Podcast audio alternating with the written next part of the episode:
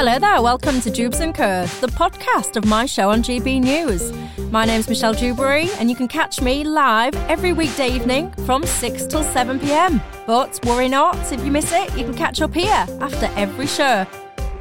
So let's do it. Welcome to Dewbs and Co. Keeping me company until 7 o'clock tonight, my panel, we've got Ben Habib, the former Brexit Party MEP and CEO of First Property Group. Alan Miller, co founder of the campaign group Together Declaration, and the environmental policy re- researcher Laurie Laybourn. It's men's night. Can we say, Friday night. Are we allowed to say men these days? Everyone starts crying if you say women, but no one says men. Can we say it? Yes, we can. It's men's night. There you go. Don't sound too excited, you three. Look, kick them out in a minute and get yeah. ladies' night going on. That'll be a bit thinking... more raucous, won't it? You was thinking what? Well, middle-aged men at that. You're not all middle-aged, are you? I'm looking at look at well, Laurie. Laurie's, Laurie's young. Laurie's, Laurie's sitting there saying, "I'm not middle-aged." I'm not that your own head. They're all really excited to be here, honestly, really, despite what their face just showed when I introduced them all. The more enthusiasm you three is needed. Right, it's not just about us uh, here; it's about you at home as well. What is on your mind tonight? You can get in touch with me on email gbviews at gbnews.uk, or you can tweet me at Michelle Dewbs or at gbnews. Don't forget, if you have not already, you can subscribe to us on YouTube. You can download our app, uh, take us with you on the radio, DAB Plus, we're everywhere. So wherever you are joining us tonight, you are very, very welcome. Now, can you imagine being Boris Johnson uh, these last kind of 24, 48 hours? Honestly, you just must sit there and just want to almost headbutt the wall. Obviously, uh, that is a figure of speech. I don't suggest people at home uh, go on to do that, but you must just want to do that, mustn't you? Because you seem to just kind of ricochet from uh, disaster to allegation to this to that to the other. And today was no different because there's been another uh, MP, Chris Pincher. I mean, when you think about the context of the allegations, you can't really make that name up, could you? But apparently he's been suspended because apparently he's groped two men. Uh, the party said he's had the whip removed after he was reported to the Parliament's watchdog, behaviour watchdog. Uh, the former Deputy Chief Whip, uh, who quit his government post this morning, said in a resignation letter he drank far too much and embarrassed himself and other people. Hmm. Ben Habib, I'll start with you on this one. What's going on with the, I mean, the Tories, they are kind of I would almost call it a bit self-harming at the moment. You'd think that they're trying to be on their best behaviour. You would have thought so, but you know, you, we've seen this before, haven't we? When a party's been in office for a long time and standards just begin to deteriorate, and I think they take their position pretty much for granted. So we've had a spate of these allegations, a spate of resignations, and of course, including famously the Prime Minister breaking his own lockdown rules. And, mm. you know, some would say that, you know, a fish rots from its head. And if the Prime Minister is unable to adhere to the very laws that he introduced himself, which were so damaging to the country, how can you expect other MPs to uphold standards? And, you know, what's slightly surprising to me is I was, speaking to Alan before we came on. We don't actually know what Pincher did, whether it was as simple as pinching or whether it was slightly more serious than that. But assuming it was serious enough for him to have the whip removed. Mm. um, so I see what's going on here, everyone. I Getting more exciting it. now. Yes, I see it. The energy levels are rising in the studio. I can tell you that. But uh, assuming it was serious enough to have the whip removed, really he should resign, shouldn't he, as an MP? It, it, it's kind of binary in my mind. Either you're guilty of doing something quite serious, in which case you should just go from public office, or you're not, in which case you should continue. I, I, I, can't see how this kind of intermediate position of having the whip removed and, um, and, and, losing your office uh, solves the problem. No, I think, I think that the, the Conservative Party is too complacent, too stuck in its ways. It's had 12 years in office and it needs a good kick in the backside. But Alan, I mean, Boris Johnson can't be uh, responsible, surely, can he, for a member of his team going out, getting a bit drunk and behaving badly? Well, under English law, people are responsible for their individual behaviour, and uh, I don't know what's happened. I do know that we're faced with enormously challenging issues right now, from uh, the cost of living, cost of lockdown crisis, inflation, cost of food, and you'd think that the key discussion would be about how to resolve those issues around productivity, uh, around how to address this in a really significant way. And um, yeah, I think there's an issue uh, across the board with with discipline. I think there's a question of behaviour. I think that I wouldn't. I don't necessarily agree with Ben. I think the big problem with what happened wasn't that.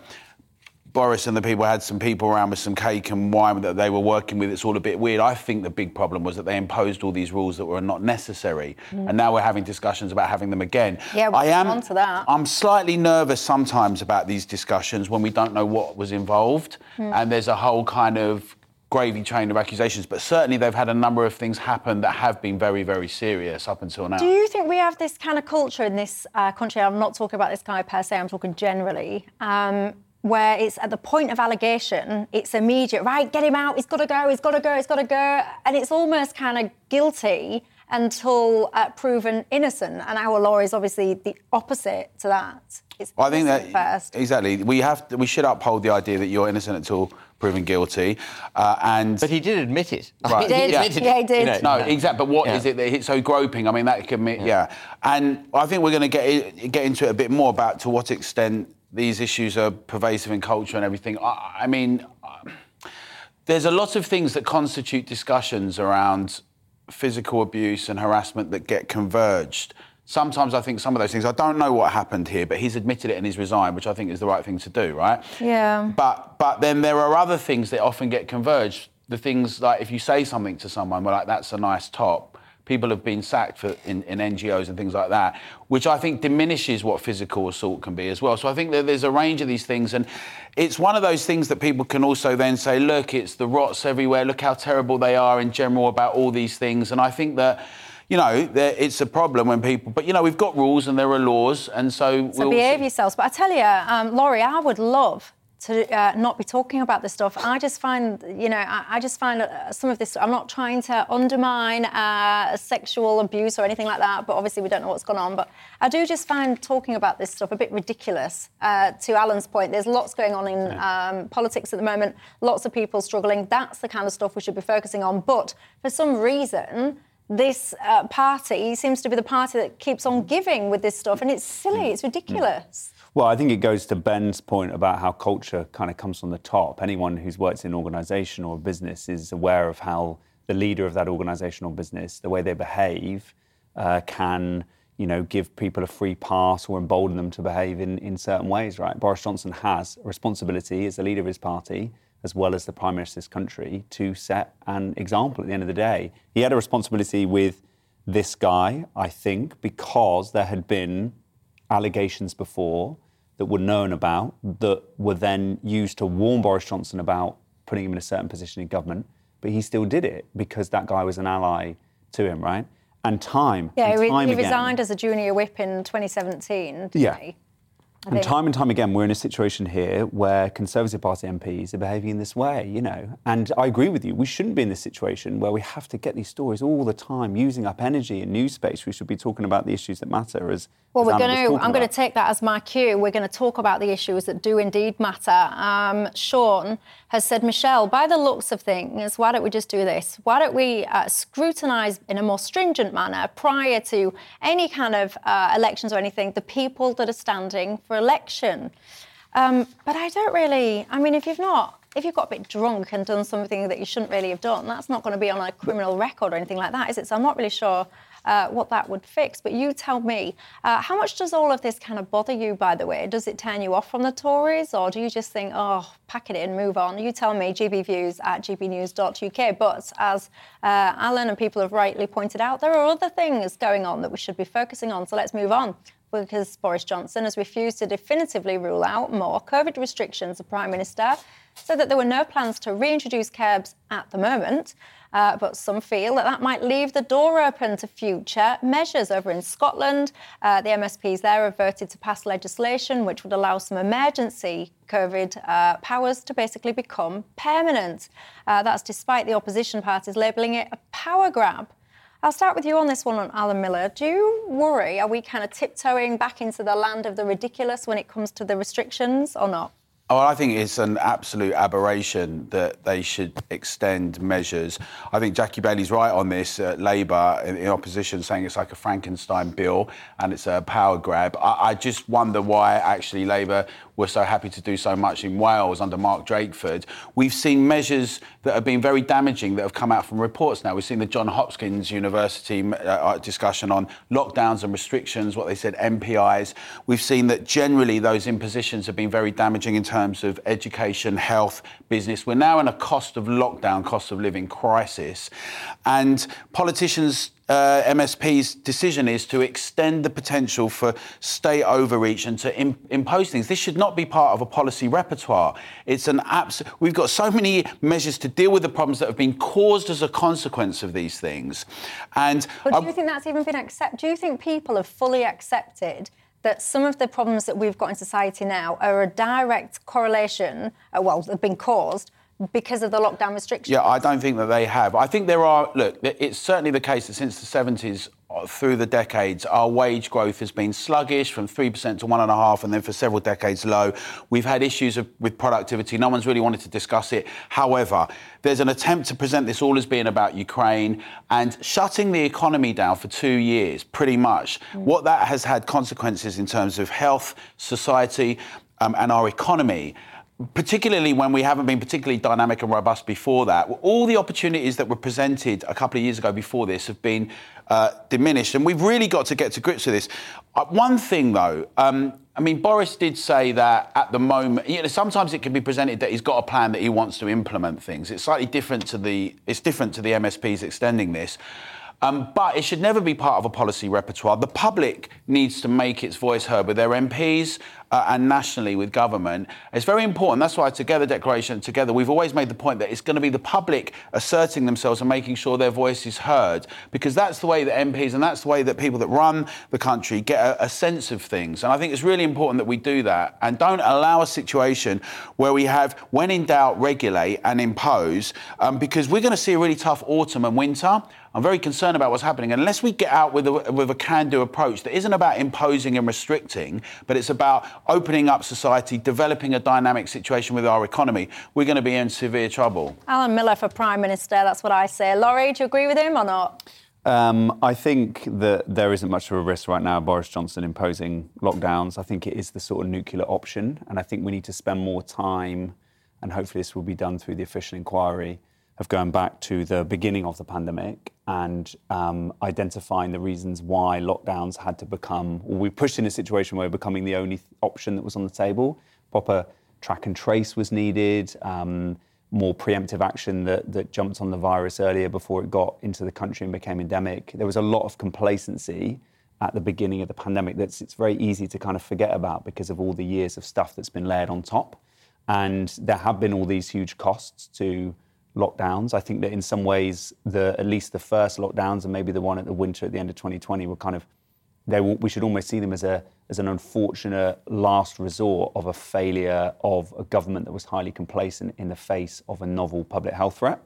And so I now we need to make sure that we're we've got that those type of, of early warning systems that mean that we can jump on, say, an extreme variant or another pandemic if it's coming down the line. So proper track and tracing. And a, and a, particularly important one is to make sure that we are doing our bit, which I don't think we are, to ensure that people all around the world are vaccinated to reduce the potential for other variants. But vaccinated how many times, by the way? What do we do? Just keep going or going? We'll improve their public going? health systems as well then. Like the, there's huge amounts of stuff that, that wealthier nations can do to improve public health systems in countries where some of these pandemics could emerge from. Um, I know you want to come back in, but just let me bring Ben in. Um, obviously we're in a situation where people are referencing cases rising etc but for me personally i don't really get why people are still wandering around testing themselves for covid no we shouldn't someone in my team the other day and i'm sorry because i know you'll be sitting watching this um, yeah. but he told me with a straight face that he had food poisoning so i'll leave it to the viewer's discretion to know what the symptoms of that might be yeah. uh, and decided to do a covid test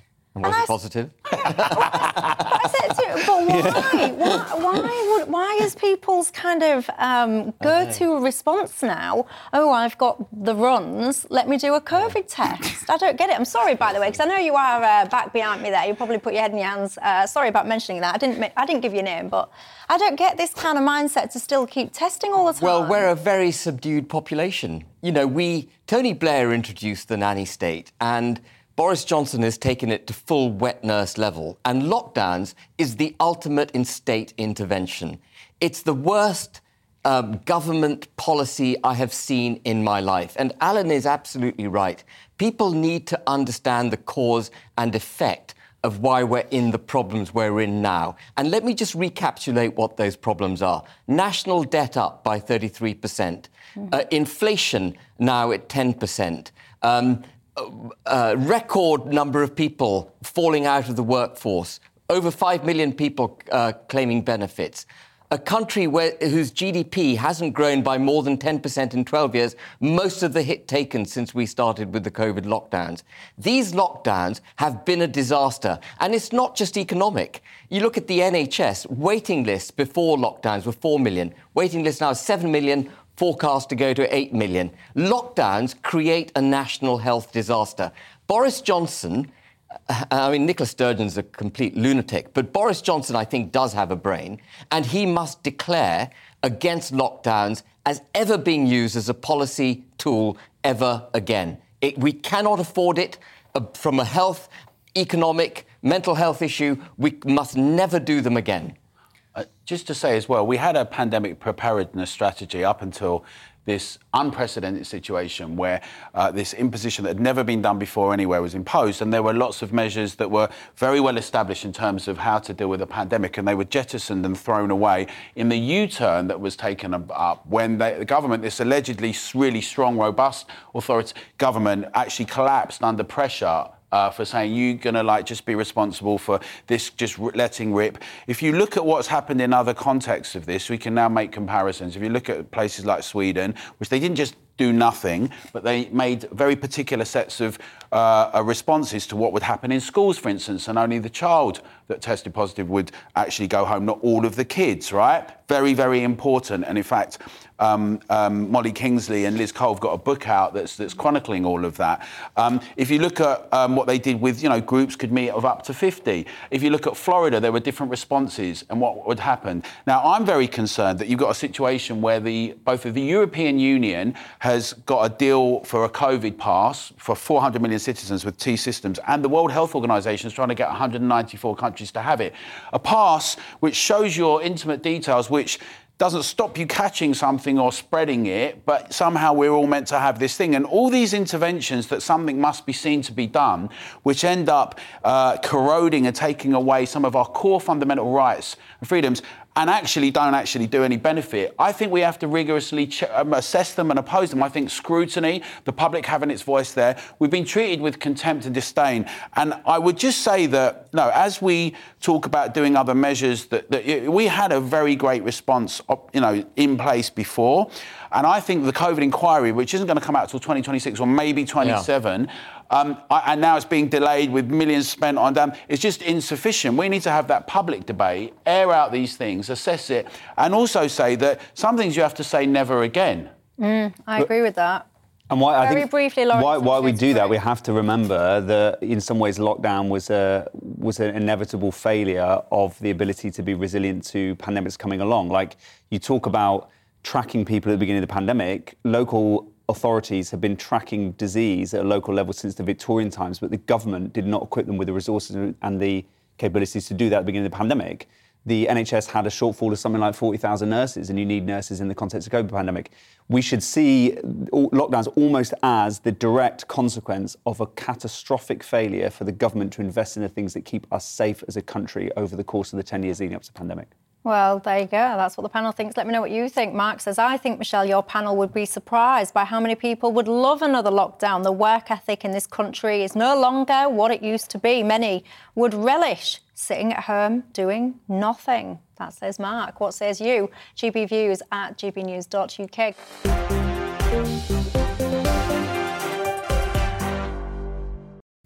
Hello there, I'm Michelle Dewberry. Welcome back to Dewbs & Co. Keeping me company is my panel, Ben Habib, who's the former Brexit Party MEP and the CEO of First Property Group, Alan Miller, who's a co-founder of the campaign group Together Declaration, and the environmental policy researcher, Laurie Laybourn. Uh, lots of you guys getting in contact. On that first topic, by the way, Andy says, Michelle, call me dim, but what does having the whip removed actually mean? He says, I can't be the only one, surely, that doesn't know what it means. Good question, Andy. That is, of course, we're talking about the uh, Tory MP, uh, Chris Pincher, that's uh, lost the whip. It gets a little bit complicated with this guy because he was one of the whips. So in the party, the whips uh, are responsible for whipping, is the term, but it's not obviously not whipping, but trying to get the MPs to vote the way that the party wants them to. Now, separately to that, uh, any MP can have the whip removed. And what that basically means is they're essentially kicked out of the party. So you've still got your job as an MP, you're still uh, the MP for the area, um, but you're not aligned to the parties. In this case, you're not aligned to the Tories. Uh, obviously, there's an investigation going on, so we'll see what the outcome of that uh, means. He might be allowed back in, he might not, but that's what it means. Have I answered your question, Andy? Tell me, let me know. Uh, right, uh, speaking of Tory MPs, another one, different one, has criticised extreme sex education materials in schools. Uh, Miriam Cates, who's a former biology teacher, brought up the compulsory relationship and sex education curriculum at Westminster Hall debate. Let's have a listen to her concerns. An All About Me programme developed by Warwickshire County Council's Respect Yourself team introduces six and seven year olds to rules about touching yourself. I recently spoke to a mother in my constituency who was distraught that her six year old had been taught about masturbation in school. Yeah, I mean, you might just want to be aware if you've got children around, but I do have to be clear the stuff that she's talking about is being taught to children. Uh, let's have a listen to another one. I spoke to a mother who told me how her 11 year old son had been shown a PowerPoint in a lesson on sexuality, setting out characteristics and behaviours and asking children to read through the lists and decide if they were straight, gay, or bisexual. Prepubescent 11 year olds. I mean, come on. Uh, one more for the road, why not? the Proud Trust has produced a dice game encouraging children to discuss explicit sexual acts based on the roll of a dice. The six sides of the dice name different body parts, such as anus, vulva, penis, mouth, and objects. Two dice are thrown, and children must name a pleasurable sexual act that can take place between those two body parts. I mean, to me, that sounds like a Ann Summers party or something like that. It does not sound like a classroom uh, learning environment. I am a mom to a little boy, um, and I absolutely would not be comfortable with him hearing some of those things in an environment where predominantly he's there to learn how to read and write and do maths and whatever else it is these days, uh, learn all about his white privilege prob- probably. Um, but anyway, I wouldn't be comfortable with my uh, child hearing some of this, and I think it's all going a bit far. Ben Habib, where do you stand on it? Well, I think it's gone far too far. I mean, I some of the stuff that Miriam was quoting is conversation and words that you wouldn't dare to have with adults. I know you excused yourself, um, you know, during uh, during the introduction over the word masturbation, and oh, I feel I feel I yes. feel I feel pretty awful using that word on television. Yeah. And I'm a 57 year old man, so why are they teaching children at the age of six or seven about masturbation? It's completely wrong the only biological. You do say it with quite a posh accent, though. I've got to say it makes me laugh, but uh, I digress. Go well, on. I mean, you know, I remember doing biology O level um, before GCSEs existed, and finding the whole thing about a uterus and fallopian tubes all very, you know, titillating and adventurous. And all we learned then was this is how you conceive, and that was sort of mind blowing enough. And actually, I think children should not be learning. It's not even learning. They're being hijacked, aren't they? This is not proper education. They are having their ideologies hijacked at a young age. And this is where I think that minority interest debate has gone so far over to the extreme that we're allowing our educational establishments to be infected by this peculiar way of thinking. And I think it needs to be stamped on, you know, incredibly hard.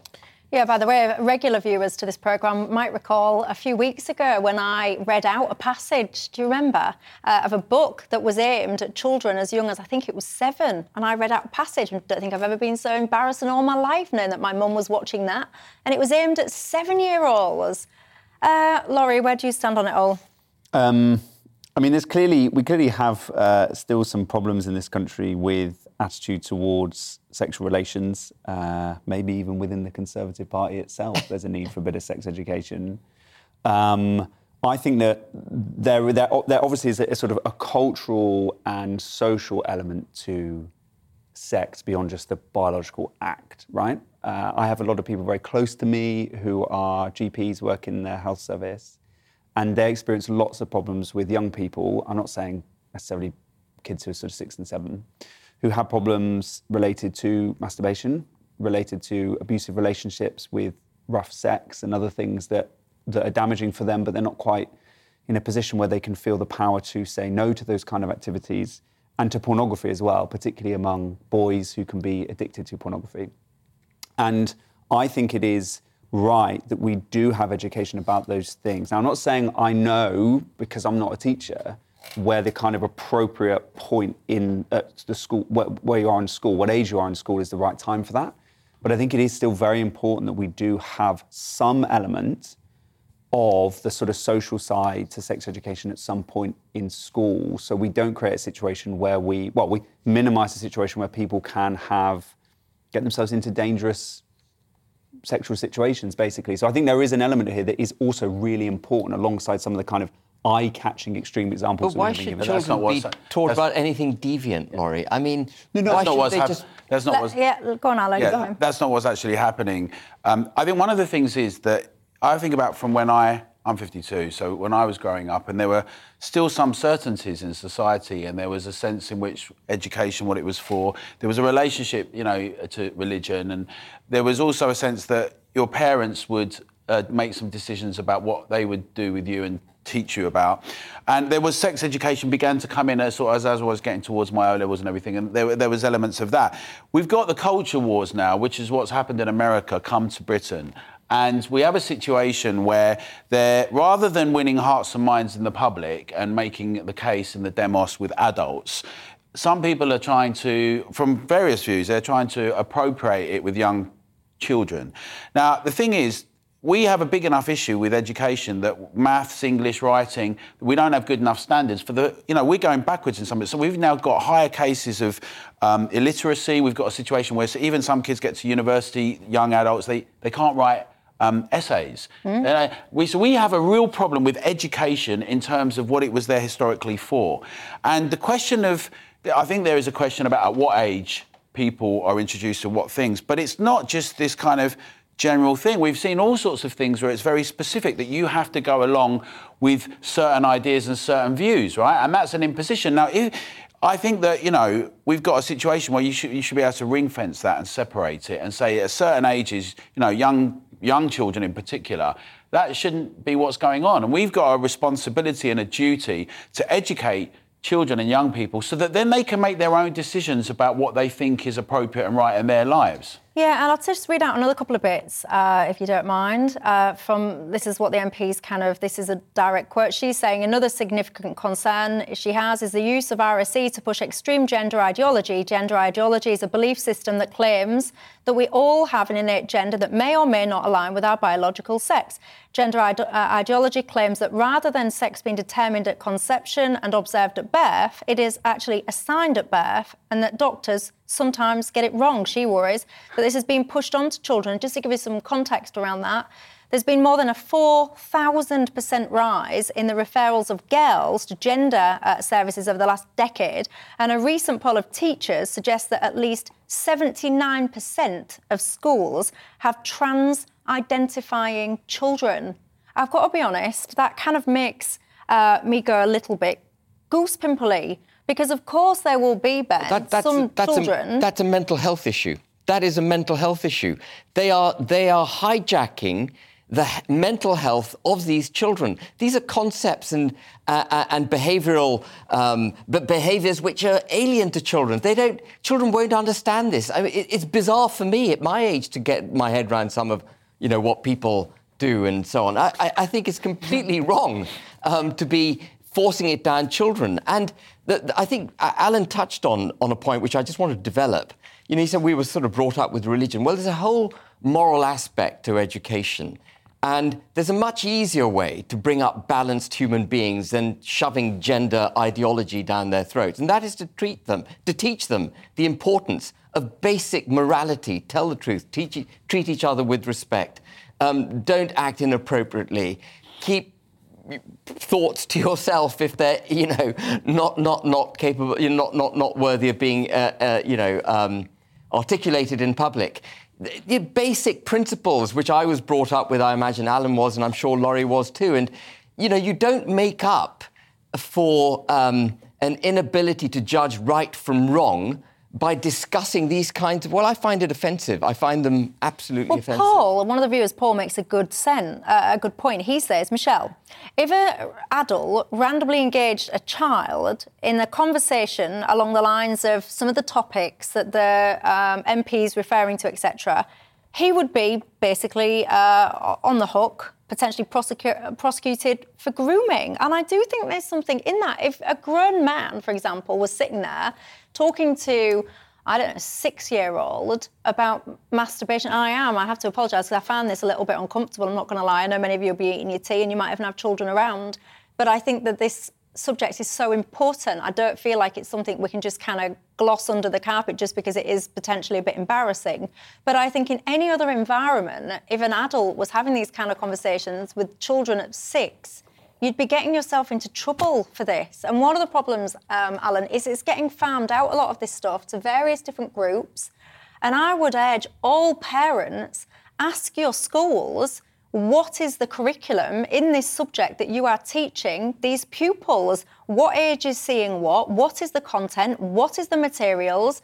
And get them to show you, and then make your own decisions as parents because what we think might you might disagree with. Um, it's up to you. It's your child, but for me, I'm deeply uncomfortable with some of this. When a society uh, does not know what it stands for anymore and cannot motivate a sense of uh, a universal set of values and principles, and it kind of collapses, you then have the situation that we have. But many ordinary people in Britain up and down the country know very clearly still about what they think about morality and what's appropriate and not. And, and really, it's in the arena of families that many of these things. I mean, I happen to have been adopted, and at a very young age, my parents made a decision which I think was right to get me a book about where do babies come from. That was a very personal decision to think about how to inculcate a specific set of things. So I kind of learned those things, and they gave me the moral underpinnings. But education should be about educating uh, uh, the next generation um, to develop their brains and their minds and to become part of society so that when they become adults, this whole thing about finding your sexuality is something that you do later on in life when you become an adult, right? That was the whole transformation of what becoming an adult has been.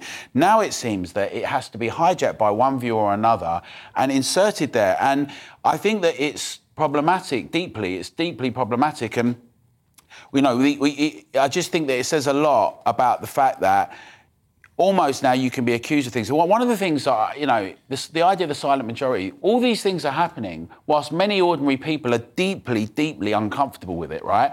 And it's kind of like these things are in discussions in these think tanks and the civil service. They make these proclamations and institutions, and somehow everyone has to go along with it. But, you know, with this, I think people have had a visceral, understandable reaction to it. But this is why I'm choosing to talk about this uh, subject. Lynette says this is outrageous, but what can we do to stop it? Ron says, I would be outraged um, if I thought my grandchildren were being taught this type of education at school.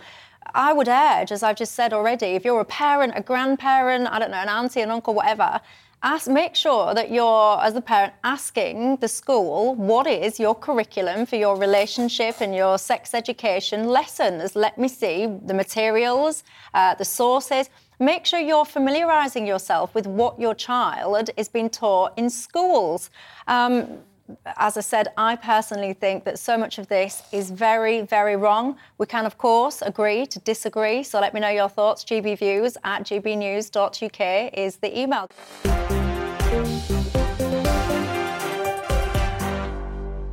Hello there, welcome back to Dewbs & Co with me, Michelle Dewberry. Uh, my panel, a quick reminder, Ben Habib, the former Brexit Party MEP and the CEO of First Property Group, Alan Miller, the co-founder of campaign group Together Declaration, and the environmental policy researcher, Laurie Laybourn. I can tell you, we've just continued that conversation about that previous topic well into the break.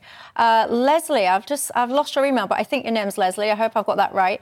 You say that actually you asked uh, the school to show you uh, what content you actually, your children were receiving, and they refused to show you the content. Uh, well, I can safely say if someone refused to tell me uh, what it is that they're teaching my child when it comes to this topic, I'd have them removed from that lesson. Uh, some there's been a, a, call in the House of Lords actually because what happens in some schools there's a bit of a loophole uh, when it comes to external materials, and what they've been finding sometimes is that some schools will say that these third parties that have been brought in to create and distribute this content uh, can rely on kind of a privacy uh, element that they don't have to show it to a third party. Um, each to their own and all that, but I would be having none of that when it comes to my uh, child's education. In this matter, I think it's such a crucial matter. Right, a jihadist alleged to have belonged to the Islamic State uh, execution squad, also known as the Beatles, could be back in the UK within weeks after the Turkish authorities uh, scheduled his deportation. Um, he's basically this fella, Aine Davis, has denied that he was part of the British terrorist group that tortured and beheaded the Western hostages in Syria. Davis was arrested in 2015 by Turkish security officials and sentenced to seven and a half years in prison for his membership with ISIS. Sounds a delight. He does, doesn't he? uh, do you think he should be allowed to return to the UK, Laurie? So he's a British citizen, so he maintains the right to return to the UK, and that's a right that we all enjoy. I'm, it's good to hear, as we saw in the news report earlier, that when he returns to the UK, there could be some kind of prosecution, right? And that is absolutely appropriate. The, the blanket prince, you know, because if this guy is engaged in, in terrorist activities, we heard there on the segment that it's alleged, he needs to be taken to court, we need to find out, and then if he's, if he's engaged in those behaviours, in a British court, he was in Turkish court, in a British court, then he should be prosecuted, and, and that should be that, right? Separate to his specific case, his specific case, the general principle of removing citizenship is something that, you know, we can hear these cases and be like, well, absolutely, absolutely, absolutely. But in reading about it, I think there are some complexities to it, and a, and a bit of me is, is slightly uncomfortable with it for two reasons, basically. One, I feel like you're displacing the problem. So this guy, he, he, he, I think originally his family came from another country, right? And if we say you're no longer British citizen, you're going back to that country, what's he then going to do? And is he going to have a serious problem with the UK? But Why would we care? Yeah, gonna, and I'm absolutely trying to displace the problem. Thank you. Go, go, somewhere else. Is he going to go? To, but is he then going to go to Syria, or is he going to go to another place where British armed forces are fighting? Why didn't he go to what I would imagine would it be his, his idea of heaven? Why don't you go live in a deeply could, Islamic country under a, Sharia this, law? We live in a global. Go over there. We, we it, you know, we're concerned about terrorism and it's a global issue, right? And there's a potential here. I'm not talking about this particular guy, but a potential here for displacement of the problem. The second thing is that it is, it is part of that is it palming it off onto, onto other countries. The only way we can deal with yeah, this type of with, with this type of threat is by ensuring that we cooperate internationally. And what I would like to see is a situation where returning British citizens who've engaged themselves in certain activities abroad are able to be put through a process where they're prosecuted in Britain. We don't have a situation where they come back and say they've got out of Turkey, they've got out of prison in Turkey, and they come back, and the British authorities allow them then to be on the streets and under monitoring or whatever, but they are prosecuted when they come back. You know. Alan Miller, where do you stand? Uh, he's uh, made a decision. He's a traitor. He's an enemy combatant. He's gone to specifically overturn and overthrow everything that we believe in, um, and. uh, I don't. I think it's a distinction that we make between someone who's a criminal and might have done quite heinous things, but within the context of being a citizen in this country, that you can then say crime and punishment and do it within the auspices of how that exists, and someone who's actively taken it upon themselves to jettison any notion of citizenship, to become an enemy of everything that we stand for, and to become part of a death cult. Now there is a question about if people have actually done something or not. That is a legitimate question, right? You can't just throw out accusations. Um, but in this context of these uh, these particular group with the Beatles and this character, I mean, they're quite heinous. I, there are concerns because if, for instance, there were people that went over to uh, defend the Kurds, for instance, like ex-service people from Britain, and, and they were also could be caught under the web of being called terrorists, right? Uh, but I think this is where judgment and has to come into the situation. When you make, the, I'm always concerned with lots of laws and lots of rule making, mm. rather interrogating the situation and using judgment and executing that and having the confidence of doing that. And I just think that um, I know that many in the human rights community say that once you do something like this, that jettisons it. But actually, I think it's right, the point that was made a few years ago, that if their enemies on the field in the combat and they've chosen that position, then they're in war, and that's the position. Ben Habib? Well, I, I, I, think it's, it's, a, it's a difficult conversation, and I, I, I agree with Laurie, actually, in many respects. You know, citizenship with the United Kingdom is a privilege and an obligation. And it's a privilege for the individual the individual is obliged to the state, but the state is also obliged to the individual. When we give someone British citizenship, what we're doing is bestowing on them all the rights that go with uh, the protections of British law. And this guy may be a terrorist, he may be an enemy combatant. Um, he looks like he is, and I imagine he probably is. But you can't strip him unilaterally without trial. Well, I don't think you can strip him of his British citizenship full stop what you can do is bring him back to the UK, put him on trial, and then bang him away for the maximum period allowed uh, for the crimes that he's committed.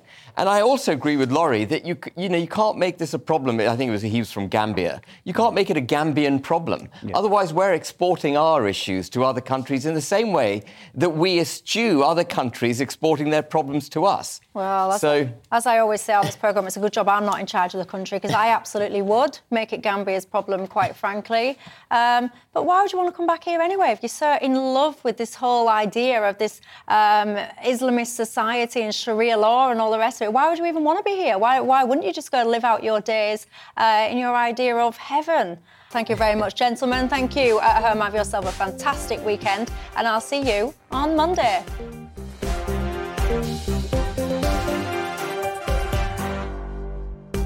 Thanks for listening to Dewbs and Co, the podcast. Don't forget to subscribe so you will never miss an episode.